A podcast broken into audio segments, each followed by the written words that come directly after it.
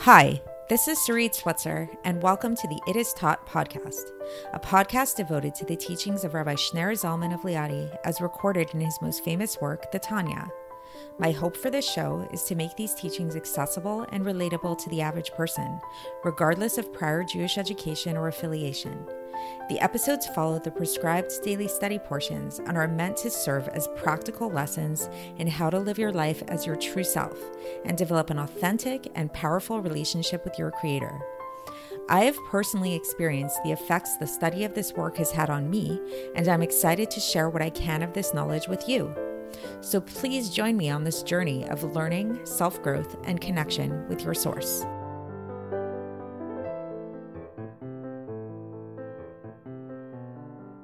Hi, and welcome to the It Is Taught podcast. This is episode 247 for the 28th of Tammuz in a leap year.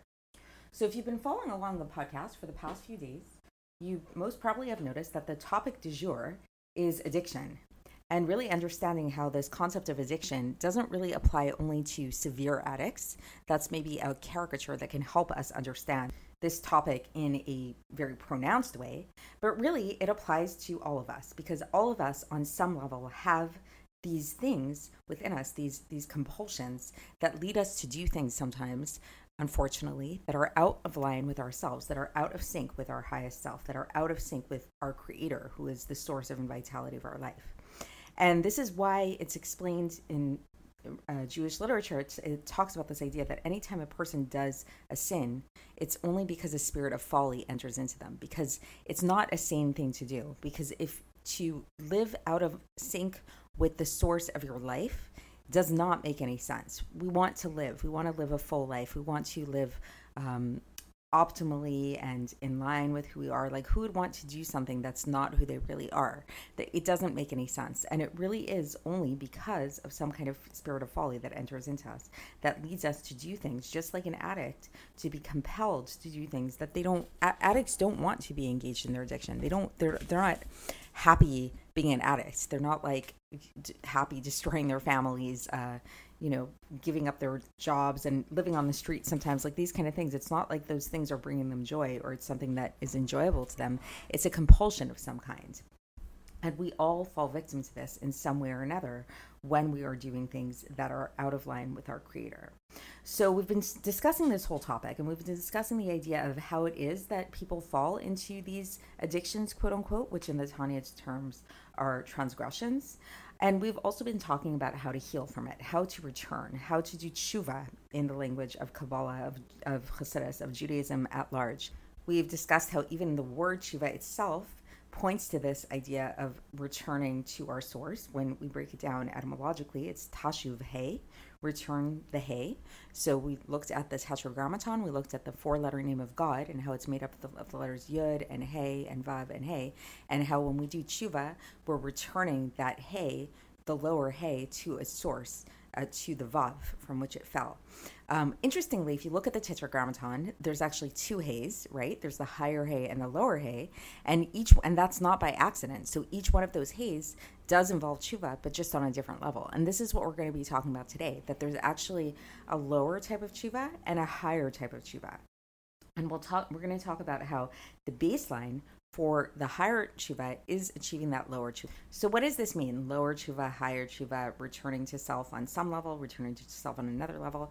So, what the basic idea, as we'll learn, is that lower tshuva, basic lower tshuva, which we've talked about somewhat extensively so far about the what's involved in doing that, and in terms of first arousing compassion for yourself, for your godly soul, as well as your godly source, and also um, coming to a sense of brokenness, coming to a sense of humility, and coming to a sense of sobriety, really recognizing um, who you are for real and what you've been doing and how out of sync these transgressions are from your true self, all of that, this accounting of the soul as we talk about it, these are all the things that prepare a person to really engage in this lower form of tshuva that really prompt a person to be able to then arouse this mercy on high which will in turn lead them to be able to return to their source. So to return that hey back to that state of equilibrium, back to the vav. So that's that's like the baseline. That's the level of tshuva. Tshuva, you've returned. You're back at your baseline. You're back where you started at originally. Uh, great, you're good to go. Okay, now what is higher tshuva? Now this is this is where it gets even really deeper, and this is where, in my opinion, tshuva really can be thought of as, in a certain sense, being time travel. What do I mean by this? Higher tshuva is where we can actually bring ourselves to such a state that we don't just reach that equilibrium point where we restore ourselves back to where we were before. We actually are able to restore ourselves to that level, to a level within ourselves, in a place in which it's it's like before we even sinned, where we get to a state of actually restoring ourselves to a level that it's as if we never send. It's it's like we we go before it all. What is this likened to in Tanya, as we'll learn about when we get into the text? It's likened to before the exhale. So if you recall, we spoke about this idea of breath. We spoke we had a whole episode about breath and breath being like a rope and everything like that and how the, the thing that's unique about the human being, specifically the Jew, is that we were created through the breath of God directly, like in a direct exhale, like a or a blowing kind of way, as opposed to everything else in creation, which was created through Hashem's speech, which is also an exhale, but it's not as intense. It's not as internal. Like it's not coming from as deep within the blower. When a person speaks, or when God speaks, so to speak, on a different level, it's coming from a more external place within the person that's speaking, or the or God who's speaking, versus the blower, somebody who blows. That blow, that breath, that exhale, is coming from deep, deep, deep within the person on a new level. So now, what about being able to go back to that place before the blow before the exhale. That's where the exhale is really one with the with the blower themselves one with the person one with god so to speak.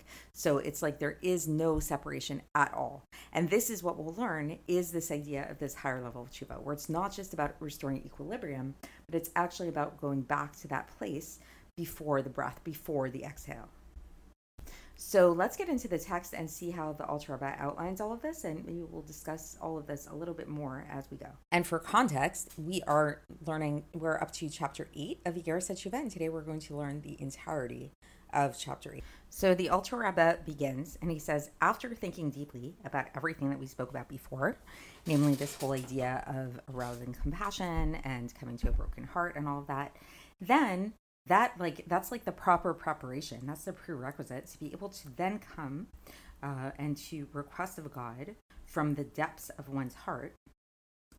And then this this is a quote from Tehillim chapter 51 verse 3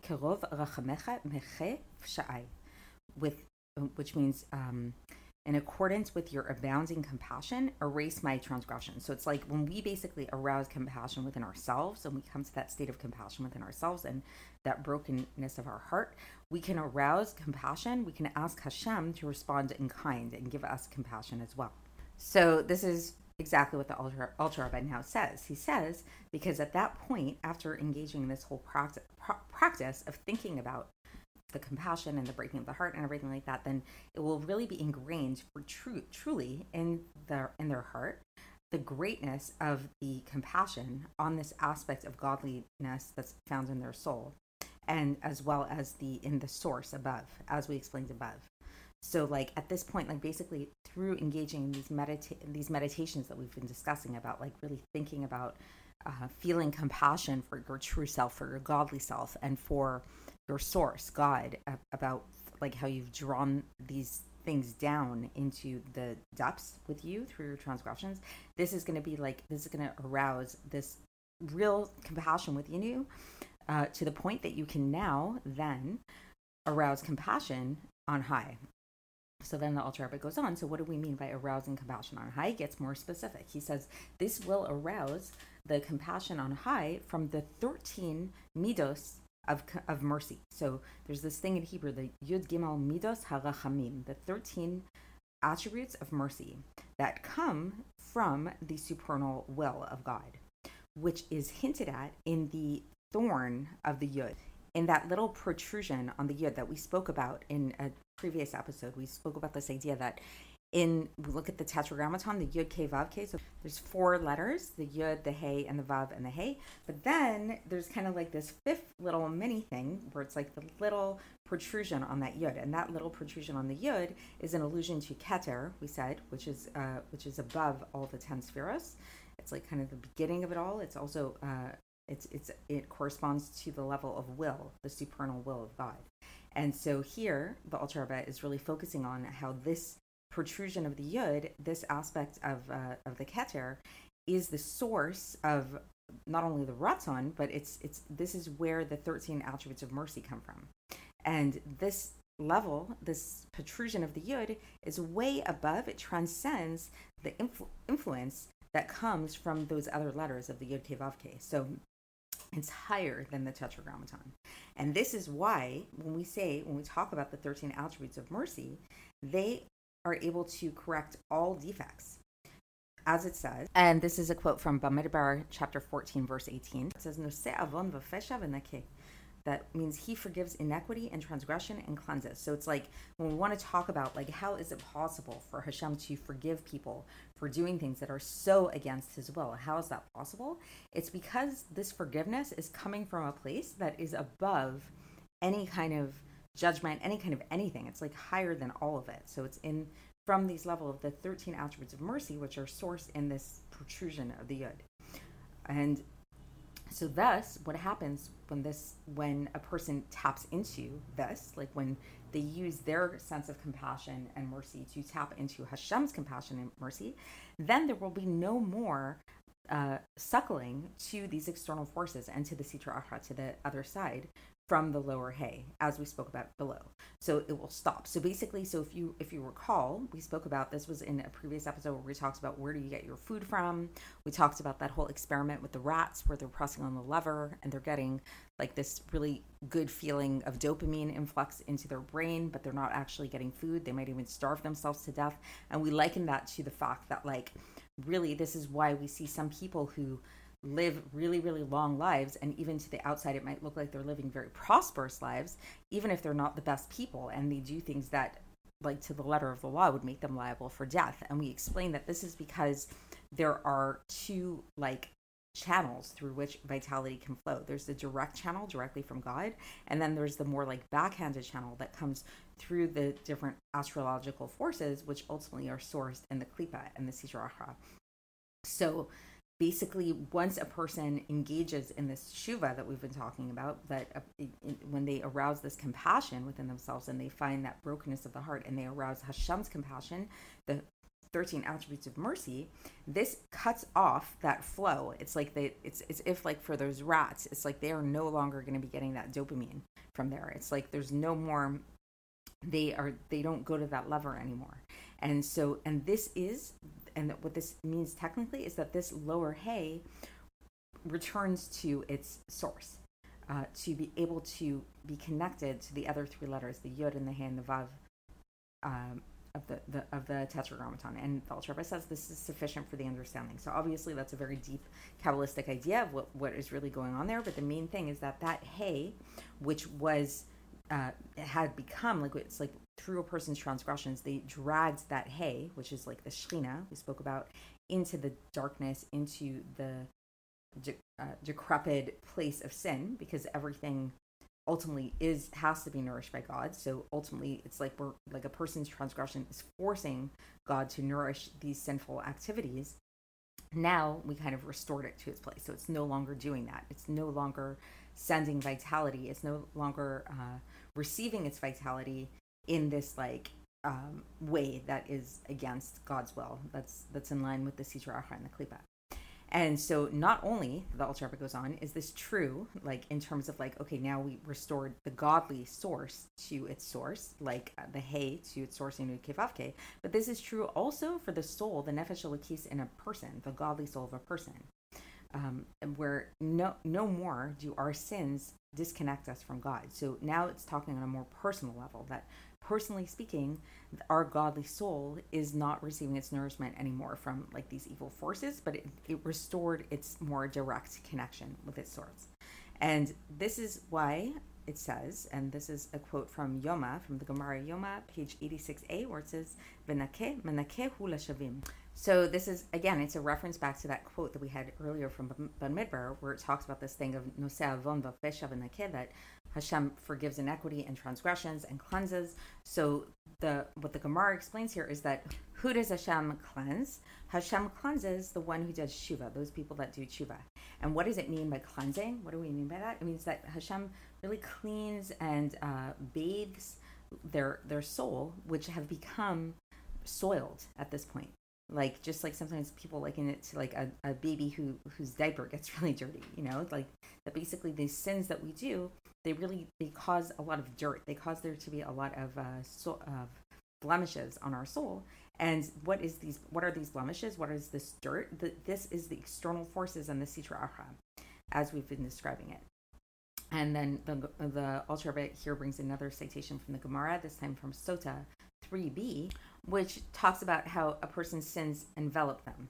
Like so, it's it's again this idea that basically there it does. It's not like a person does a sin, does a transgression, and like okay, that's it. It affects their soul. It does it, it makes like an imprint on their soul. So now, okay, so now the person that that's like so we we up until here we spoke about this idea of tshuva tata, this lower level tshuva, and so this is where a person got cleansed off. They're they're nice and shiny and clean and they're returned back to their source. We return that lower hay back to its source. Um, they're back at their equilibrium state. So now the ultra is going to go on to the next level of tshuva. So here he says, from here, once a person has uh, got to this place where they are, where the spirit uh, has passed over them and and purified them, now they can really return to God in a true way, like to truly to God Himself. So, what does this mean? This means that they can ascend to a great place, to a very high, high place into their source, and to cleave to God with an, an amazing unity. As they were connected to God with utmost unity before God even blew the breath into his into him so before they were created kind of thing you know so it's like we spoke about this idea about how intimate it is that Hashem creates man through breath and how it's like we're all walking around and we have this breath of God within us. But what if we were able to return to God and connect with God on a level that's like pre breath, that's before the exhale, and before it, this breath came down to be enclosed in the body of man? And so now in brackets, the Rebbe gives us like a visual for this. He says this is like by way of analogy, really, if we think about a person, before a person exhales, this the exhale is one with them. So like think about it. It's like maybe we'll do a little exercise here. Like think about like you're gonna breathe now, but before you breathe, just imagine that you're about to breathe, and then you take an exhale like that. So where was that exhale before you you breathed it out into the world? Before you made the sound, it was within you. It was one with you. So that's the level at which a person can return to now on this level. And this is the perfect, the full return, the full tshuva. And this is, uh, and this aspect of unity and this aspect of tshuva is what we call tshuva ila'a, the uh, the higher tshuva, which comes after lower lower tshuva, as is written in the Holy Zohar in the Raya Mehemna and Parshas Naso, that this supernal tshuva, this tshuva ila'a, is what is it? It's when a person engages in the study of Torah out of love and fear of God. So why? Why specifically Torah study? Like, what does that have to do with higher tshuva? So basically, the Alter Rebbe goes back and he he talks again about, or really, it's the Zohar that does this. Speaks again about the Tetragrammaton. So okay, we've restored this hey, the lower hey, to its source. The letter that comes before the hey is the vav, and this vav is a is is the progeny. It's the offspring of the two letters before it, the yud and the hey, which the yud and the hey correspond to bina correspond to understanding, contemplation. So this is why we can understand that, like, basically this higher level of tshuva, like if we want to go beyond that lower hay and want to actually connect to the vav that's ab- above that, that comes about through Torah study because that is connected to bina, which is the yud and the hay, which give birth to the vav. And now, the Alter Rebbe concludes with a brackets in which he explains that this is that if we want to talk about the the advantage, the superiority of Baalei Tshuva over Tzaddikim, total Tzaddikim in this aspect, is that which it says in Parshas Chayei Sarah that they draw, and, and this is from the just give you the source. It's from the Zohar for the first part of the Zohar, page 129b, and where it says they draw upon themselves with a more intense longing of the heart and with greater forcefulness to approach the king. So it's a little obscure, but the basic idea is that basically, if you can understand somebody who like had to do tshuva, somebody who went through this whole process of having to engage in this uh, compassion for themselves, breaking themselves, breaking their heart, and only then then they come to that level of like equilibrium, and and now they work really hard to learn Torah with love and fear. This intensity through which they study Torah and and uh, engage in this Torah study is most likely going to be a lot more intense, a lot more passionate than somebody who didn't have to go through that whole journey. That's the basic idea. So that's the end of the section for today. So just to briefly recap, what we learned about is how basically this whole everything we spoke about in the previous episodes about basically coming to terms with transgression, coming to terms with the fact that transgression basically is doing something that's out of line with your true self. It's not what your godly soul wants to do and not only is it not what your godly soul and and God himself want you to do doing transgressions unfortunately brings drags the godly soul and drags God down into the into the dirt with us with with the sin. And so when we come to that awareness this will lead to a sense of sobriety and this will encompass both feelings of compassion and feeling of uh, breaking our heart like humility great humility and these two things will serve as a prerequisite to really be able to arouse compassion on high and to cause God's attributes of mercy, the 13 attributes of mercy, to redeem a person and to, and to cleanse a person. And today we spoke about the idea of how this is possible because the 13 attributes of mercy are sourced in the part that's like right above the tetragrammaton. It's like the source, the the little protrusion on the yud. So it's they it surpasses the regular spheres. It actually comes from Hashem's ratzon. So that's why it has these. They have the power to cleanse a person. And after that initial st- stage of cleansing, which we can think of as lower tshuva, then we spoke about this idea that then a person can actually come to this even higher level of tshuva where they really connect with God Himself in this like pre breath kind of way, in this way of before the exhale, before God blew into our soul. So it's like really connecting to our source in a truly deep way. And we spoke about that the way that after going through this whole process of sobriety and then subsequent coming back to equilibrium, becoming clean, so to speak, then you can actually reach even higher than that. And you can come to a place as like of before that, back to your source completely. So maybe if we wanted to go back and think about an addict, we can think about okay, maybe step one, which is a very big step, and it's not something to be minimized, is get is becoming clean and being totally clean, not having that addiction not being a slave to the addiction anymore where you can really say that like you're not it doesn't have a hold on you anymore but then there's this higher level where you can actually get to this place that's like before that, that you actually are connecting with yourself and living in such a way as before the addiction even had a hold on you at all. So that's a much deeper level. So th- uh, that's it for today. And tomorrow we will begin chapter, or we're actually going to do the entirety of chapter nine. So I'll. And subscribe on YouTube, Apple iTunes, Spotify, or wherever you listen to podcasts. And make sure to leave us a five star review. To find out more about the It Is Taught project, including more information on my soon to be published book, please visit our website, itistaught.com. To catch the latest from me, follow me on Facebook, Instagram, and Twitter. Looking forward to speaking with you tomorrow, and until then, have a great day.